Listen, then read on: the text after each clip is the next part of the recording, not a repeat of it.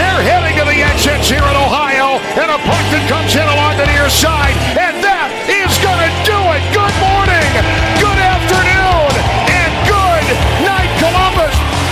Poke check away, and now the counter. Here come the Caps. Kuznetsov gets loose. Evgeny coming down the middle, a shot, and it comes in over. He scores! He scores! Evgeny Kuznetsov wins it for Washington! It's off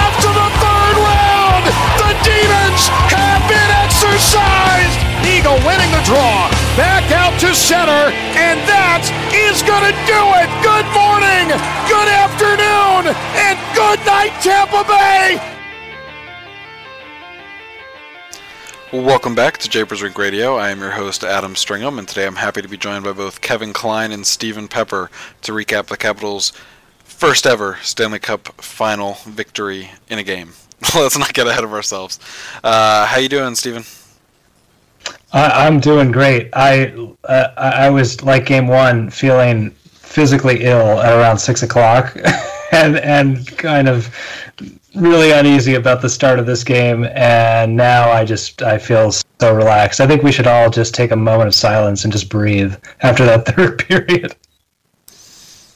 Yeah, I take that I- I think- I I think that I'm actually still a little bit in shock from that from that bad bounce off the back glass that resulted in Holtby having to make uh, the biggest save in, in Capitals franchise history in order to preserve that win. But I feel great. I'm recording all of the highlights, all of the uh, the punditry and the commentary, which is completely unpalatable after after a loss and, and the kind of thing that you can't get enough of. Um, when they win. So yeah, I mean, first ever Stanley Cup final uh, game victory, and uh, man, it's pretty sweet. And you know what? They they're bringing it back to DC, tied one to one, which is all you could have really asked for going in there. And uh, they took the long way, but yeah, the scenic route, but they they took care of business. Yeah, uh, I'm not gonna lie to you guys. Uh, when all the pundits were kind of talking about how that was going to be the biggest save in Capitals history and it was going to be remembered for decades and all this stuff, I think it was Pierre McGuire saying that. I was like, you know what? If the Capitals give up a goal after that, no one's gonna remember this save like two days from now. Let alone Oh yeah, the, the, like, the Well, I cart was that was well right, in 'cause front of the horse at that point. yeah. Yeah, yeah, but people remember Jay Beagle uh, diving to stop uh, Penguins goal uh, right before But uh, like, that- Bonino it's scored in not really overtime. talked about though. Like, yeah, people remember it, but it's like, Yeah. it- you know, like they still lost the game. Uh, uh, Yeah. that- so uh, I don't know. I, I they were definitely putting the cart before the horse, but it, what a, what a great performance by Holtby on both the five on three, and, and really the whole third period where. Uh, I mean, Vegas. I think they, they said it in the broadcast. that The Capitals held Vegas without a shot for like six or seven minutes, and Vegas still ended up with 15 shots in the period, including uh, I think it was around eight on the on those two power plays. Um, I, I do want to start off with, with you know bring everybody back down to earth here before we get to all, all, all the great fantastic stuff. Uh, I want to real fast touch on, on discipline a little bit.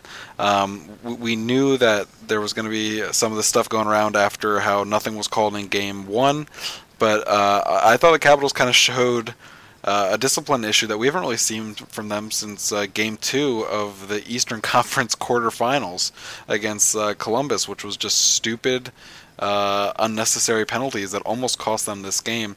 Uh, Stephen, I want I want to start with you. What do you kind of think about like the Capitals' discipline here, and uh, h- how do you think they can correct that moving forward? Yeah, I mean, it did seem so. You you could put the uh, the check to the head call on Brooks Orpik by James Neal aside and say, um, you know, looks like Neal poked himself in the face on that one. But definitely, as the game wore on, it seemed like there were things that arguably could have been called on the Vegas side, and the and the Cap side was more of a re- retaliatory type penalty, not necessarily roughing, but like, well, if we saw them get away with it, we can do that too. And uh, yeah, it was pretty scary there in the third period. Um, they definitely let that part of the game get away from them a little bit. Um, you know, that's that I mean, this team seems to, do its best when it's got some severe adversity against it, and um, you know you don't want to go five on three again. I don't want to see that again for the rest of the series, although we might. But that, yeah, I mean, that's definitely something that needs to be corrected because um, for sure that lead was not at all comfortable, and without the heroics from Holtby aforementioned um, coming through, we we would be we would be watching overtime at this point at least. Yeah, I, I, don't know about you, Kevin. Do you have any more thoughts on that, or, or, or are you just trying to like to, to ride the high and, and bring all of our listeners back on the high note? no, no. I, I think that the the discipline was a problem. I don't think it's necessarily a thing that transitions game to game, but it could have been worse, right? I mean, they they gave the Caps a. Uh, a they administered four on four hockey on the uh, Backstrom interference. I forget who the yeah. who the Vegas player was, uh, and and I you know I don't know. I thought that was kind of a weak uh, embellishment call. It kind of more felt like they didn't think that was a oh, good yeah. time to, oh, hand out a power play. Yeah, and uh, that to me just looked pretty egregious by Backstrom. So it, it could have been worse. Um, but then on the other side of things, you know, Holtby or excuse me, Oshie uh, was boarded by uh, Colin Miller right before he took that interference penalty. Well, that's what um, I was talking about, Klein. Yeah, he. I mean, he just came right back and knocked him down, and that was the retaliation. So yeah, it was like yeah. it was like a penalty for for being stronger on your skates. But but at the same time, when you've got the lead and and the refs uh, were calling it like they were, you don't really want to give them the opportunity, right? It was uh, the opportunity to give Vegas a power play. The difference was was, was Oshie got hit into the boards, and so he kept his feet, and uh, Miller got hit in, in open ice, and so he went down. Um, so yeah, discipline was a problem, and, th- and then you had the Lars Eller hook that uh, you know.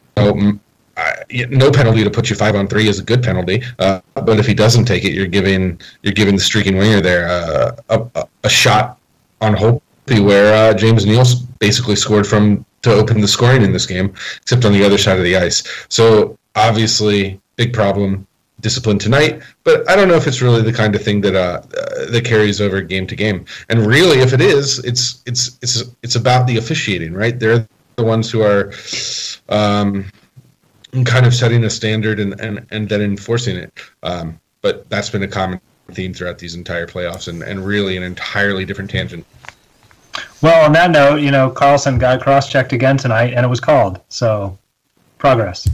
Yeah, not a, uh, it, if only that had happened. Uh, yeah, when, when it should have. Eight hours one. earlier, right? I, I, I, think I tweeted that right away after. Right, it, it's yes, congratulations, like officials, you did your job. Like I, am sorry, but like I don't want to see a like the the announcers made it sound like it was some sort of like glorious thing that they got it right, and it, it was like somehow vindication for getting it wrong the first time. Well, guys, like. But the good news is that in this game, you know, we can't say that an, a, a, a certain call dramatically affected the outcome of the game. No, you no, know, thankfully. It, it, it's nice that that we didn't have that happen. Um, man, I'm just gonna be Debbie Downer today, aren't I? Uh, Evgeny Kuznetsov is got got hit, hit cut by uh, we'll get all the we'll get all yeah, the get all this out, out, of the, out of the way. So um, you know, while our while our listeners are still still uh, high, while they're while they're still interested, and then as they're fading away, you, we hook them with, uh, Don't with bring something them back. glorious. Yeah, it's really we're really quite manipulative here. We're just messing with their emotions. Um, but Kuznetsov takes a hit from McNabb. Uh, correct me if I'm wrong there. Um, got him a. Uh, it was kind of a weird hit. Um, I thought McNabb kind of left his feet kind of as he made contact, um, and he definitely clipped him with the elbow. But that's not at all what injured Kuznetsov. It looks like Kuznetsov had some sort of uh, extremity injury. I'm not sure if it was you know forearm, wrist, hand, whatever. I, I really got no clue. I don't know if you guys got a better idea. Shoulder. Shoulder. Yeah, I hope not shoulder because that's something he's had trouble with in the past. Um, but not since he came over from Russia. But um, I, I, I, don't know, guys. I mean, I, I, think the consensus for most people is that it was a clean hit. I don't, I don't really want to spend too much time debating it, but um, obviously the Caps need Kuznetsov back. Uh, Kevin, I'm going to go back to you on this one. Kind of, what are your thoughts on Kuznetsov being out, and quick thoughts on the hit? I don't want to spend too much time rehashing it. Yeah, um, my quick thought on the hit was was that it, it didn't seem egregious to me. I guess the elbow came up a little high, but it didn't seem like uh, anything out of the normal. Um, I I think it looks worse from different angles than others, but um, I don't think there needs to be any supplemental discipline or, or anything like that. Um, though if there is, the fact that Kuznetsov didn't come back to the game could could come into it. Uh, but moving on to the absence of Kuznetsov, I mean, obviously it's huge, right? Uh, and it's a really shitty way to end your franchise best uh, 11 game playoff points streak or whatever he had um, because I'm you know he played in this game so it's going to go against him in that regard um, you know he's a superstar player he, he was he's in the, the conversation for Conn Smythe uh, if things should shake out that way. And uh, it's just about as brutal a blow as you can be dealt. Now, we don't know the extent of the industry or the uh, the injury and, and the team. Yeah, uh, and and the the team's obviously going to play it close to the vest at this time of year. Um, so all we can hope for is is that it wasn't as bad as it looked. Um, I thought it could have either been a shoulder or a wrist, and um, we'll touch on this later. But you know, the flip side of it is that Lars Eller seems to thrive when he gets knocked up the lineup, like he did tonight. Um, so even if the worst case scenario were to transpire, um, a guy who's shown that he can elevate his game when called upon is is waiting in the wings, uh, and the Caps have a game plan that they have deployed to great success in these playoffs um, that they can modify for their current opponent. And it, it's not as dire as it could be, but obviously my fingers are crossed that uh, uh, that that Kuzi comes back. Maybe it's the type of thing where, where he comes back and he and and he plays hurt, and uh, you get a sixty percent Kuznetsov, which is probably better than half the guys in the league. So you know, instant reaction. That's sort of where I'm at. Um, it sucks a lot, yeah, it sucks a lot. I mean, the, well, I, you know, I'm worried that he broke his wrist, and if he breaks his wrist, that's that's pretty much the end of it. I don't think you can play on that. Um, but hopefully that's not what happened. It, as far as the hit, I mean, yeah, it looked like McNabb went a little bit off one skate and had his elbow up in Kuznetsov's face, but I don't. I mean, that was sort of he wasn't he wasn't targeting his head and, and the contact wasn't there and, and that wasn't what caused the injury and we're not talking about a concussion. So um, it's just a really unfortunate play. And I, I mean I it's it's tough to say. I mean certainly they the Caps went without Backstrom for a while and, and Eller stepped up as you pointed out and that's great. And the Caps do seem to thrive on adversity and seem to do better when they've got um, that that kind of uh, manpower deficiency, even to star players, maybe especially because of it. Uh, the next man up mentality is really contagious, but I don't know if you can sustain that over five, four, whatever many more games it takes. Um, that's that's a that's a tremendous blow. Um, you know, they did score on the power play. They scored four and four, but I, you know, I don't know. Um, it's it's not it's not a death sentence for this team if they don't have him uh, for the rest of the series, but it would certainly be a, a huge blow, and, and we'd have to, um, you know, we'd have to see what Lars Eller as a second line center would do for an entire series, which is much more than we've seen to this point.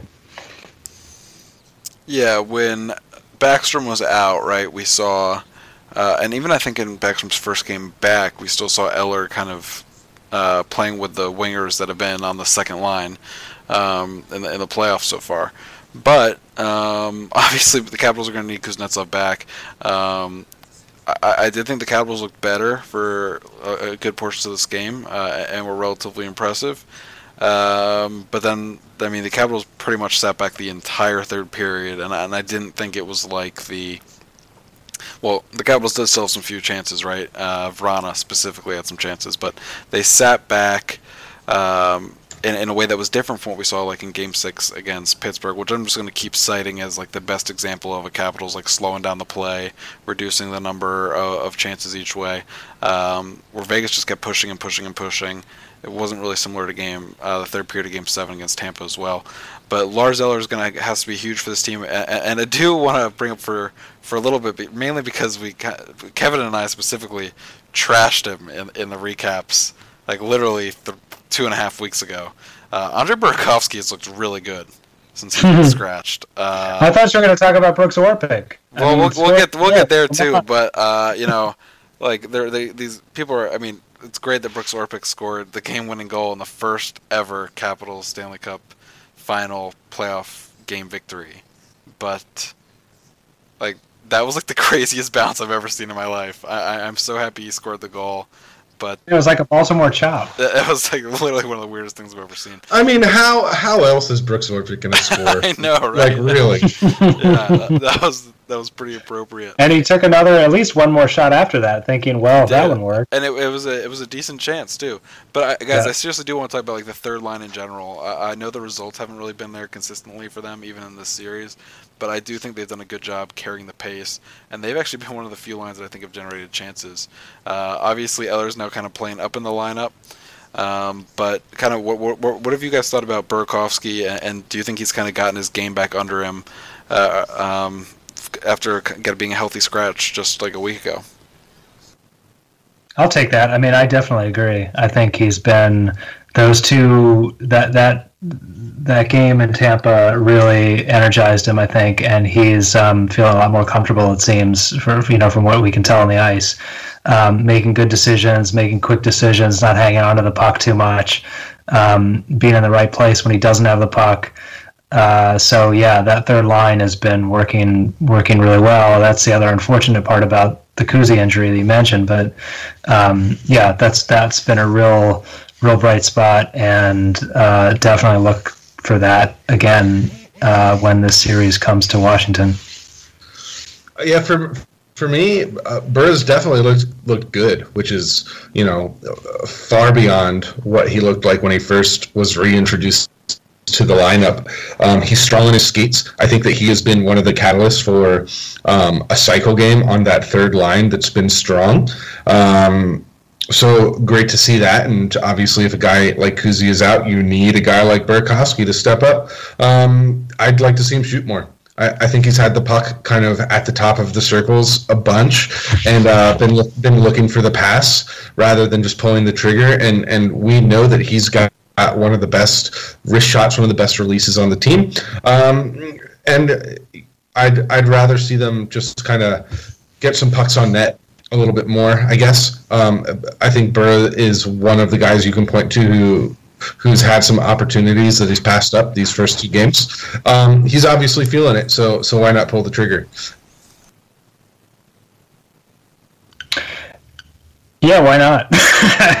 hey guys, I um I had I was going in a totally different direction, which is that you know when the when the Caps went when when we when the team finally made its way to the Stanley Cup final, I thought, you know, for so many reasons, this is just uncharted territory, and in particular, it felt like. I mean, yeah, Vegas is a new team, but even if it was an established team from the West, it's just not a team you face all that much. You don't think about their fan bases all that much. You don't you don't really interact. You know, it's just a couple games during the regular season, and there are all these uh, all these players that we that, that, as fans we hated in the prior series. Who I mean, what what do we feel about about Vegas at this point, other than you know coming into it and now they're the one team that stands in the way of ultimate glory for the Caps and like who's the guy on the team that we all is it Ryan Reaves that we all hate at this point? I mean, what's the emotional reaction to watching them now in game two and knowing that we're going to see them at least for three more, uh, and and where this all you know ends up? I, I think the guy I hate the most is Gerard Gallant for for being so good. Uh, They they just they look so good. Um, just on the forecheck, on the back check, uh, through the neutral zone. I'm just really impressed by them, and uh, and and kind of have a lot of admiration for them. Even though as a team, I quite dislike them. Um, obviously, to answer your question, you know, emotionally, the holdovers are James Neal and, and Marc Andre Fleury from from a decade of, of misery in, uh, Yeah, yeah, yeah. in in in Pittsburgh. As far as new faces, I mean, Ryan Reaves is obviously uh, a, a good choice. Um, yeah, I don't know if anyone has really um, emerged yet as the guy that I hate. Uh, I'd say James Neal's the front runner. Um, but in terms of, but uh, I'm just gonna throw Cody Eakin out there now that he's not uh, in a Caps jersey anymore. Just for You uh, mentioned it before. You bring yeah, him up just- again. yeah, he's just got a you know some people have have hateable faces. He's got one of those. Sure. He, he went to the hateable face store and made a purchase. No, it's got, it's got to be James Neal. I mean, the guy punches himself in the face and spends the next three minutes on the bench yapping at the Caps and the refs. Like, the dude's a jerk. He's always been a jerk in Pittsburgh and Nashville. I mean, remember Brad Marchand, like a detestable, detestable, like hockey player. Like, but James Neal wasn't it James Neal who like accidentally like dipped his knee directly into Marchand's face, like four years ago. I'm like, are you guys remembering this? I don't remember that, but I'm sure you, got, you guys can, because your uh, memory is is airtight uh, or something. That that's really just cultivating uh, respect for for Neil for me. I, I, I just I mean, to type in given James that Marchand- Neal. Uh, uh, sorry, Gi- uh, James Neal, and I was typing in Neil with a K. So that that, that kind of Neil, get it? All right, bad pun. It's all right. Move on. Yes, you you respect James Neal for his uh, dirty play. I, I, I get it. You're you're a big Tom Wilson fan too, so works out. As long as he doesn't James Neil during the national anthem. yeah, right. Oh, well, okay. Move, so- anyway, Wow, How many Vegas fans are going to be at Capital One Arena, and is is Ted going to be upset by by the number of fans that are there? I mean that there's not going to be any Vegas fans at Capital One. that's the answer I want to hear. Yeah, I, I don't expect to see any. Um, Capital One is going to be so red on Saturday. You but know, I just I'm- have to say, I'm so impressed that of the of the amount of Caps fans that have come out to Vegas. And I know it's not that hard to get out there, and the tickets price wise are pretty comparable. I don't know, you know, how easy or difficult it is to actually get them, and how many play people that live there that have access will keep them and not resell them. But I was impressed. I mean, I heard or read somewhere that maybe ten or even fifteen percent of the fans there I were, think, were wearing red. Ve- Vegas Business Insider had twelve. Like uh, the Vegas owner came out and said twelve percent. So yeah, he was whining and bitching about it. I yeah, know. he, it he, did, didn't like that StubHub was selling seats in blocks to Caps fans. They wanted it done. Like they wanted them. I, I guess they gave their tickets to StubHub in blocks, and then so StubHub was selling them, and people could buy them in bulk for like the, you know tr- travel groups. And they wanted them all separated throughout the arena to make them harder to sell, or just to make it so people couldn't congregate. I believe was the gist of the story. But yeah. Crimea Well, River. Crimea River, Crimea River, guys. All right, so one other thing I do want to talk about uh, as an upswing. Uh, I talked about this with John a little bit, like in, in an email. I, I, I think it might have been one of our, all of our emails that I was really, really hoping the Capitals could win Game Two for a multitude of reasons, but but maybe none bigger than the fact that we now get two days of of like positive vibes Yes. and energy, rather than kind of having to to kind of be be down and, and moping about the Capitals being down 2-0. So, do you guys think there's any impact here on, on coming, kind of going into this break with with, with two days? I mean, in, in my mind, the the most positive thing is just maybe there's like a miracle and Kuznetsov's able to play, and, and the extra day, you know, makes it a bit better. But um, what do you guys kind of think about having the two days off? And uh, we're going to be having that a lot here in in the Stanley Cup Final, uh, potentially. I mean, from a fan perspective, it's fantastic. To as as you said, from a, I guess a coaching preparation perspective, it probably makes it a little bit easier because it's not it- you're you're not in crisis mode. You're not thinking about wow, well we we we couldn't win a game. There are a lot of mistakes we got to fix. Now they can focus on okay, well we had some discipline issues in the third. You know, we we let them get back in the game. Um, let's let's focus on a couple of things here, but we can all feel confident that we're able to beat this team uh, in Vegas, and so you know we should be able to beat them at home as well. So I think it's, you know, I. I I, I've always said if you have to split a, a series that you, I mean, a split the first two on the road that you want to win game two and not game one. Of course, you want to win both of them, but it, it just feels so much better to get that second game uh, and come home with it. Um, not that momentum carries over, but just that it, it gives. I think you know players would say momentum doesn't carry over, but confidence does. So um, yeah, I think I think it's a tremendous. Uh, it's I mean, yeah, it's a great. It's a, it's a win. You need a win. You need four of them. So it, yeah, it's certainly good for the for the long break. Yeah, uh, I mean, my my opinion comes from the perspective of a fan as well, which is that uh, I'm just grateful that that we have two days to to enjoy this. Um, I think yeah. that if I if if I if I have um, any sort of anecdotal on ice related opinion, it's a the team to me looked pretty panicked and and nervous these first two games, um, and so now you've gone out there, you've gotten one under your belt. Maybe you can take these two days to settle down, uh, you're back in familiar territory, etc. Um, but I don't have all that much to say about it, other than yeah, yeah, I'm glad that uh, I get to spend the rest of the week enjoying uh, uh the afterglow of of the first Stanley Cup game victory. Uh, I and uh, as a little bit of a, a transition here, because I want to talk about the fact that Ovi scored. Oh yeah, yeah, yeah. I mean, I, I guess that's important. Well, well, but Ovi in, in his post game, as reported by our, our good friend Isabelle Khurshudyan at the Washington Post, uh, Ovi's quote is that he said he thinks Kuznetsov is going to be fine. Now, what? take that with a grain of salt, and you know, uh, the players will say anything to the microphones after the the locker room uh, when they're not busy saying nothing to the to the microphones in the locker room. But you know that's exciting, and uh, and I think that maybe we can not go back to the Kuznetsov piece, but I think the moment where Alex Ovechkin, who who put the team you know on his back at times and, and got them to this point, got to score a big go ahead goal in this game, uh, a huge personal milestone for him, an awesome nationally televised moment. I was personally so happy uh, that he got to, to put that puck in the net. And uh, and on a more X's and O's level, it was a uh, it was a really nice wrinkle in the power play. Um, yeah, it was. And, and so I just want to surface that moment to you guys for for your reactions. Sorry, sorry to take over the uh, the helm of host there, String. I just got on a roll. No, man, I, I, got no problem at all. Um, as you know, these recap episodes are a lot less formal, and we just kind of try to get everything in here. So, um, yeah, I, I, was really happy to see Ovi kind of pot one. I still think, God, Nate Schmidt is just shutting that line down at fives. Uh, Who's that? I've never heard of him. Yeah, who's that number one defense? I, I think I, I was texting earlier and I was saying it felt like in the third period Nate Schmidt just wouldn't leave the ice. Like he was just out there all the time. So what's the best way to kind of get Ovi away from him? Like get some power play opportunities. And Ovi, of course, buried on, on again, circling back.